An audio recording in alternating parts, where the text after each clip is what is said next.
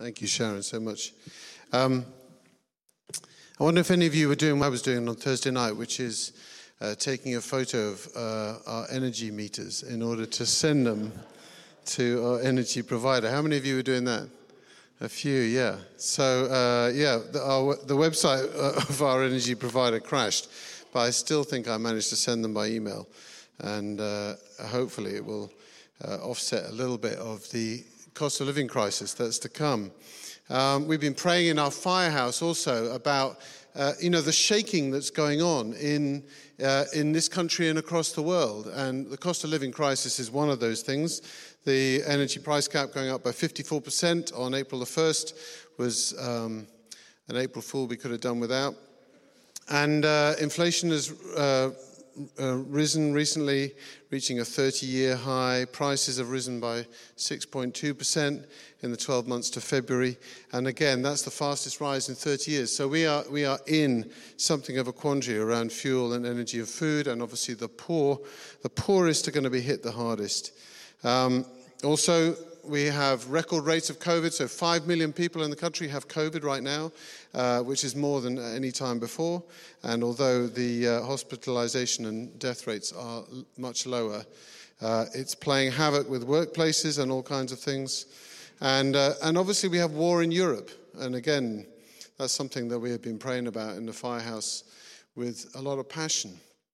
Uh, and it seems to become bloodier and more shocking as we go along. So we are in a, a, very turbulent time at the moment, and it's a time of shaking. And it's good to remember that the most important commandment in the Judeo Christian tradition is this it is to treasure God and his kingdom more than anything else. And that's something that Tabby spoke about last week when she was talking about worry. To love God with all our heart, with all our soul, with all our mind, and with all our strength. And we are asked to do that at a time when we are being shaken, when things are, uh, are really difficult, where it is easy to be afraid. At the very least, it's easy to be very distracted from the Lord. And it's good to remember also that as you read scripture, uh, and as a vicar, I would say this, I hope you do. But uh, if, when you read scripture, you realize that about 99% of it is written to people and by people who are either under oppression, in exile, or in all kinds of trouble or in war. And so, uh, in a certain sense, we are being normalized to, to a scripture norm at the moment. And that the years the sort of boom years of the 90s uh, with, you know, Cool Britannia and the end of history and everything else were a bit of a blip. And actually, this is more normal. This is more normal life. Um, and being, uh, you know, in difficult times is more normal. But we're a bit unused to that. And this passage, which Sharon re- uh, read to us, helps us with this. It helps us. Uh, it has a lot of wisdom, it has a lot of logic to it, I think. And it starts with treasures and it ends up more bluntly with money. And it sets up three contrasts. So I wonder if, if you can find a Bible in your pews, because I'm going to really, because it's quite a short passage, and I just want to really look at the text, and hopefully you will get something from this, uh, and you will um, hear something of the Lord speaking to you. So it's uh, Matthew 6, verses 19 onwards. And Jesus sets up three contrasts, if you like, three particular uh, things that he wants to say about treasures and money, and in particular, because treasures and money are always really a matter of the heart. That's where he's going to get to eventually. So, verses 19 to 21 say this, just remind you of what Sharon read. Do not store up for yourselves treasures on earth, where moths and vermin destroy and where thieves break in and steal, but store up treasure for yourselves in heaven, where moths and vermin do not destroy and where thieves do not break in and steal. For where your treasure is, there your heart will be also. So, everybody has treasures. It's part of being a functioning human being, really, to treasure things. And Jesus is setting up a choice. So you can either store up treasures on earth or in heaven. So storing up treasures on earth might be uh, increasing beautiful possessions, increasing your bank balance, increasing a good reputation, whatever it is. But he says these things are all subject to decay. Eventually, you may enjoy them for a while, but eventually, he, uh, in his rather um, uh, evocative phrase moths and vermin and thieves are going to break in, and decay will come to the things that you've stored up on the earth. Uh, and those decay comes particularly in turbulent times. I guess you could, you could ask a Russian oligarch about that right now. But 140 years ago, another Russian, Tolstoy, wrote about treasures on earth at a time when he was probably the most successful author in the world at the time. And he wrote in his little book, A Confession, about sinking into a huge depression because he realized that even though he was uh, extremely successful, he realized that everything he valued would die and pass away. And what you find as you read the book, uh, uh, that he's able to come out of this depression because he found hope in Jesus Christ. So Jesus says, You can store up treasure on earth, but these things will follow. And he says, alternatively, you could store up treasure in heaven. You could invest all that you are and all that you have in what God is doing. That's what heaven is about. And, what, and then God will use it and he will multiply it. So by heaven, I'm not meaning pie in the sky when you die. I don't mean something that's going to happen, uh, God willing, uh, many decades from now. But what I mean is that heaven is the kingdom of heaven is near, says Jesus. The kingdom of heaven is here right now. It's the rule and the reign of God and the resources of heaven right now. So he's saying, establish heavenly treasure right now. Here, invest and treasure in what God treasures. And that is, I guess, specifically people that Jesus died for, particularly those who are in need the world that God has made and that He loves, and the church, which is His body. So when you invest in people, you store up treasure in heaven, not just your family that God has placed you in, but your neighbors and those across the world in deep trouble. Given the cost of living crisis, investing in something like uh, our Christians Against Poverty Center uh, is a good shout right now. That's how you invest in heaven because people are sinking into debt. And as you give to CAP, then you invest in the people. You use your resources to invest in people and partner with what God is doing in their lives. So, as a church, just to, uh, and you may or may not know this, we give away at least 10% of our income. And we do give to uh, those in need, to Food Bank and to CAP. We also give to those who are in trouble across the world, to Open Doors, to persecuted Christians. And recently we had a collection for International Justice Mission in Ukraine. We give to people who tell the world about Jesus, like the Sat7 uh, media group, uh, or to every nation who train evangelists in Europe. And uh, it's, a, it's a really wonderful thing to invest in people in different, uh, locally and nationally and internationally and uh, see what God will do. One of, one of the best stories I thought from early in COVID was uh, the singer Dolly Parton giving a million pounds to develop the COVID vaccine. Did you come across that?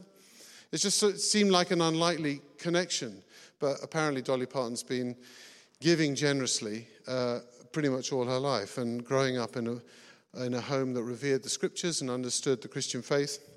I think that's informed the way that she uh, approaches the treasures that she has, and she probably has a lot more than when she started out, and she's able to give it for the benefit of people who uh, uh, would otherwise be unwell or worse.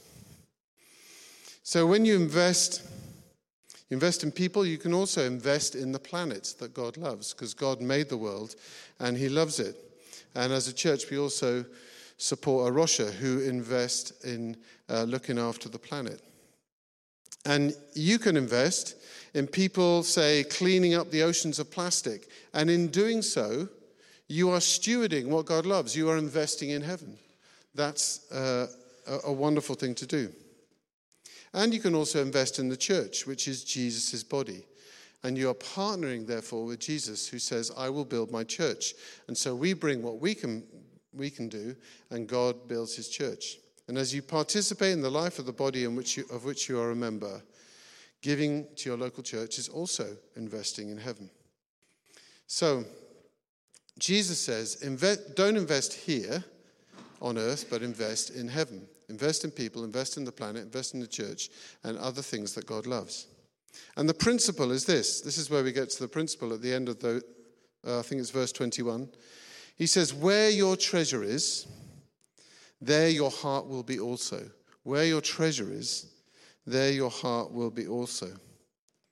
Our heart in Scripture is the center of who we are. Everything flows from the heart. Uh, all our actions and all our thoughts flow from what is deepest within us. So that's the heart. And the center of who we are revolves around our treasures. Jesus says, where, where, whatever you treasure, that's where your heart is going to be. And it will direct how you live. Recently, I, um, I reread a book that I read as a kid, which, you know, which is a kid's book, and it's called Moonfleet. Anyone read that? Yeah, it's a great adventure story, uh, smuggling off the Dorset coast and all that sort of thing. And um, uh, there's a thing in it where, where this young man, uh, he, he becomes really besotted with finding Blackbeard's, di- Blackbeard's diamond uh, and, um, and f- trying to go after this treasure in the book. Uh, obsesses him more and more, and his actions become more and more extreme. Uh, and so, it, uh, without spoiling the book, because you know, if you haven't read it, do read it. It's great. I gave it to my son. He's reading it in Sri Lanka right now. Um, uh, his actions become more and more extreme until eventually he does things which put him uh, into bad straits and he gets put into slavery for about a decade. But, but the, the, you can see really, really vividly in the story that whatever he treasures, and he treasures this literal treasure, that's where his heart is. And that directs all of his life and it directs his actions. That's what it's like being a human being. Wherever, whatever we treasure, that is where our heart is.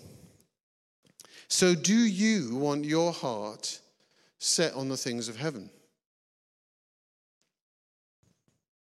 On what God wants? That's what heaven is. It's what God wants and what He does. Where you store your treasures, where you invest in your life, both with your finances, with your uh, effort and your time, and everything else that you are, that's where your heart's going to be. Your heart's going to be around your treasure. So that's the first thing that Jesus says. It's about treasure and the heart. The second thing, he moves from the heart to the eyes. So if you want to look at verse 22 and 23, he says this The eye is the lamp of the body. If your eyes are healthy, your whole body will be full of light. But if your eyes are unhealthy, your whole body will be full of darkness. If then the light within you is darkness, interesting phrase, how great is that darkness? So Jesus sets up his, his second contrast here. The first contrast is about don't invest there, invest here. The second contrast about the eyes is whether you've got healthy eye, a healthy eye or an unhealthy eye. And he says the eye is the lamp of the body. It's a bit like your eye is as headlights. And if your eye is healthy, you are giving God, with your eye, your undivided attention. You're shining your headlights on Him with generous attention, and everything you do will be full of light. But if your eye is unhealthy, if you have what you might call an evil eye or a stingy eye or an envious eye, then you become full of darkness. So he's saying, He's equating he- healthy eye with being generous and an unhealthy eye with being stingy. And, it, and the effect that it has on you. I, remember when Joe and I were driving back, back to Exeter down the M5 uh, when Bart was really young. Actually, maybe we weren't coming here. It was probably before we even moved here. But uh, we, were, we were approaching the M5 M4 interchange, and it was late at night, and Bart was in his booster seat behind us, our son. And uh, speeding along, you know, obviously uh, at the right speed, um, in the fast lane in our Renault hatchback, and suddenly all the lights and all the power went off in the car. And it was very dark. And also, uh, the car started slowing down quite rapidly, so I had to make my way towards the hard shoulder. She must have been a long time ago because somebody stopped to help us. And they had a new thing called a mobile phone, which we used, which is amazing. But anyway, I just really remember when the headlights and everything went off, the darkness was very extreme and it was frightening. And what Jesus is saying here is your, your eyes are like headlights. And, uh, and when they're generous and when they're focused on God and they're focused generously on the world, then your whole body is filled with light. And, uh, and, you, and, and that's good. And then when it all goes off, and you have stingy eye and, you don't, and you keep, your eyes are not focused on the Lord, then your body is full of darkness. And he says, How great is that darkness? I remember that too in the car. So he moves from the heart to the eye. And the question is, Jesus is leaving us with is, is your eye healthy and generous, or is it unhealthy and stingy? Because however it is, that will have an effect on you. Okay, the last contrast is verse 24. It's the last one, the last verse in this passage. It goes like this. He says, this is, this is a well known verse No one can serve two masters. Either you will hate the one and love the other, or you will be devoted to the one and despise the other. You cannot serve both God and money. So Jesus starts with treasures and ends bluntly with money. So we serve our treasures, don't we? We make sacrifices for them. The things that we treasure in our life, uh, we will do that. And the contrast that Jesus wants to set up is that you can't have two ultimate treasures, two ultimate goals in, in your life. So you can't serve God on the one hand and serve total financial security on the other. You can't serve God on the one hand and serve pleasing other people on the other because you're either going to please God or please other people. Sometimes they'll converge, but there has to be a priority, Jesus is saying. You can't serve God and at the same time serve fulfilling all your desires and appetites. You can't, and specifically here, Jesus says, you can't serve God and money, or mammon, as it's sometimes called, because God is a power and money is also a power. And the question is, which power do you want to be mastered by and powered by? So, of course, you can value and use money to serve God, and that's a really good thing to do. But in that case, God is your ultimate goal. He says you just can't do it uh, with both. So, summing up, what Jesus is saying is this that in the kingdom of God, put your money where you want your heart to be. This is how to handle money in the kingdom of God. Put your money where you want your heart to be. And Jesus says kindly to us, I think don't put it where it's going to suffer loss and decay, but put it where it's going to last. That's the key thing.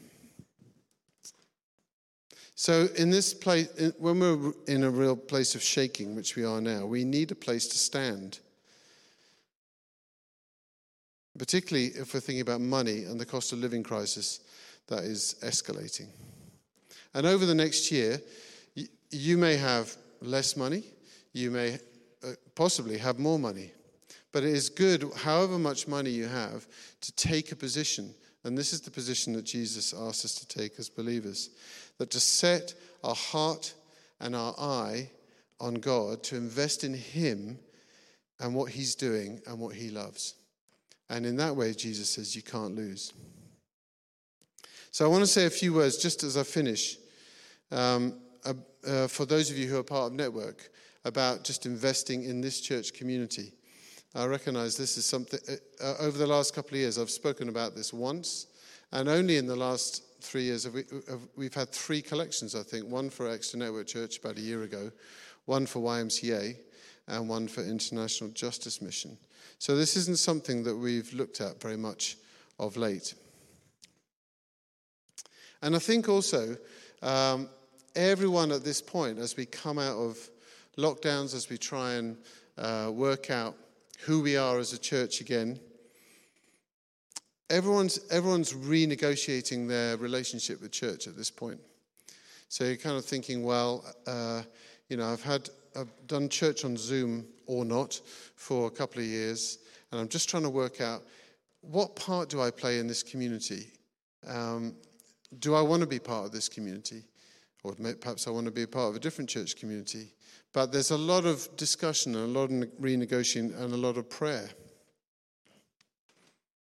And the thing about money is that, it, is, is that it helps us measure the part we play in, in any particular enterprise, but in this case, uh, in a church community. So I want to encourage you to put your money where you want your heart to be. That's what Jesus asked us to do. And the question is do you want your heart to be in the life of a church community? And in particular, in this church community. Because your heart and your treasure go together. So, if you give to Network Church, and I know that many of you do, I want to say a massive thank you, particularly over these last two years, which have been uh, very turbulent. And during the pandemic, uh, we planted a couple of churches. As you know, we planted some with some Basils and some Boniface. And, um, and in that time, we probably planted away about 60 donors, if we're talking about money. Uh, and uh, so during the lockdown, we saved uh, money uh, because we were doing much less. Um, but we are increasing expenditure over the year ahead as we open up. And this is okay in the short term but the giving base is much smaller because we've sent people away to start new communities. Uh, and we would love to be more stable in regular giving over the next few months. So, what I'm just asking those of you who are part of Network to do is just to review your giving over this next week uh, towards Network. If you don't give, and, your and, and your heart is with this church and you want to say, yeah, this is my community, then I would really encourage you to start a good habit of giving. Some of you may be able to increase giving. Some of you will decide with the Lord that you're going to stay the same. And others, uh, you may decide that you're going to give less for various reasons. And for me, I really need, when, I, when I'm giving money both to this church and also to other um, things that I really uh, value and admire, I need a habit which helps me put my heart where I want my treasure to be. So the habit that Joe and I use is, is the tithe, which is giving the first 10% of our, of our income we give away. In fact, we give it to the church and then we give on top of that. And so, if you have never considered that before, I just encourage you to consider that because it's about giving proportionately rather than just giving um, an amount, is giving a proportion of what comes in. And a tithe is specifically the first proportion. So the first thing you do with your income is to give it away. And then as you do that, what I've found is that I'm trusting God that He will look after me and look after us with the 90% that uh, we still have, which sounds, you know, in some senses like quite a lot still. So if you give, um, thank you. If you would like to start giving, then do find the little cards in front of you. There are some on, on all the pews, and they will help you with the numbers that you need. If, uh, if you give and you don't yet, and you're a UK taxpayer and you, don't, you haven't signed a gift aid form, do sign one of those because that is such uh, an easy thing to do and it increases the amount of giving that we are able to receive because the Chancellor amazingly gives an extra 25p in the pound uh, with everything that you give. Um, so, where your treasure is, there your heart will be also. That's the principle. Maybe say that with me. Where your treasure is, there your heart will be also. Where do you want your heart to be? And just, uh, if you are part of a, a different church, then do think about that in relation to your own church.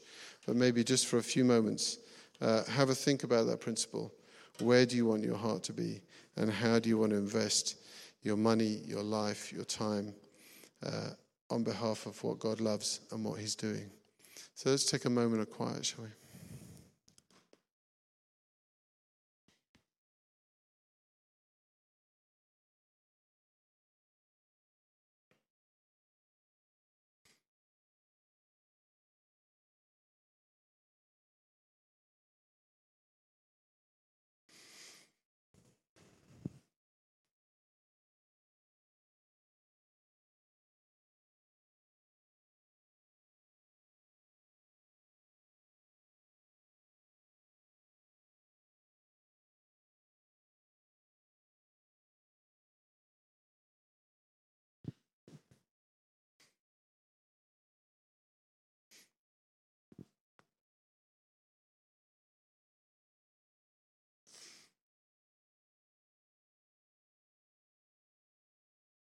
Hmm, should we stand?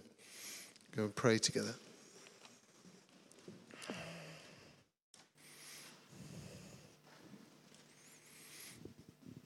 Uh, so, uh, like Lauren was asking us to pray earlier, why don't we put our hands on our hearts?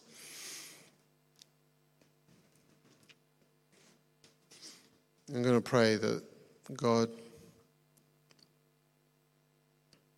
sends His Holy Spirit to fill us and helps us as we direct our hearts over the weeks and months ahead.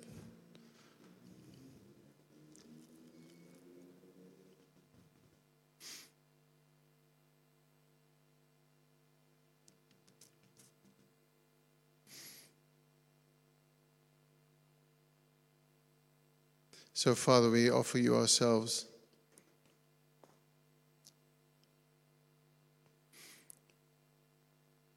And we thank you for your love and generosity towards us. We thank you that you have never let us go. And we just step into your presence. We step into uh, your love again afresh today.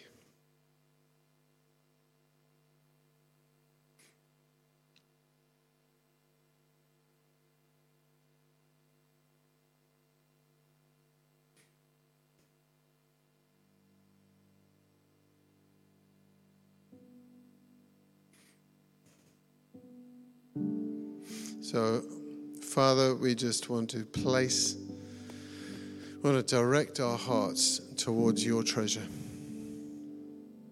You are our treasure, Jesus. And what you love and what you do is our treasure.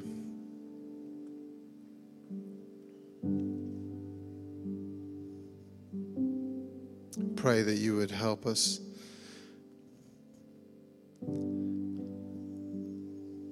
take a position and to set our hearts right for this next season. To have our eye on you and what you're doing and what you love.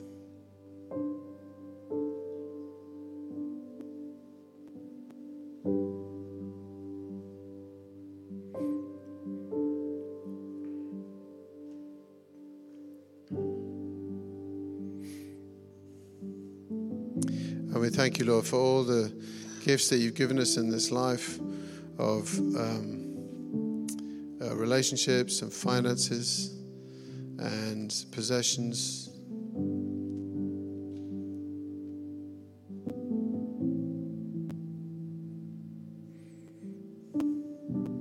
But we just uh, submit them to the ultimate goal that is you. We bring them under your leadership and we bring them under your authority. And we joyfully bring to you all that we are and all that we have. Set our hearts right, we pray. Set them in the right direction.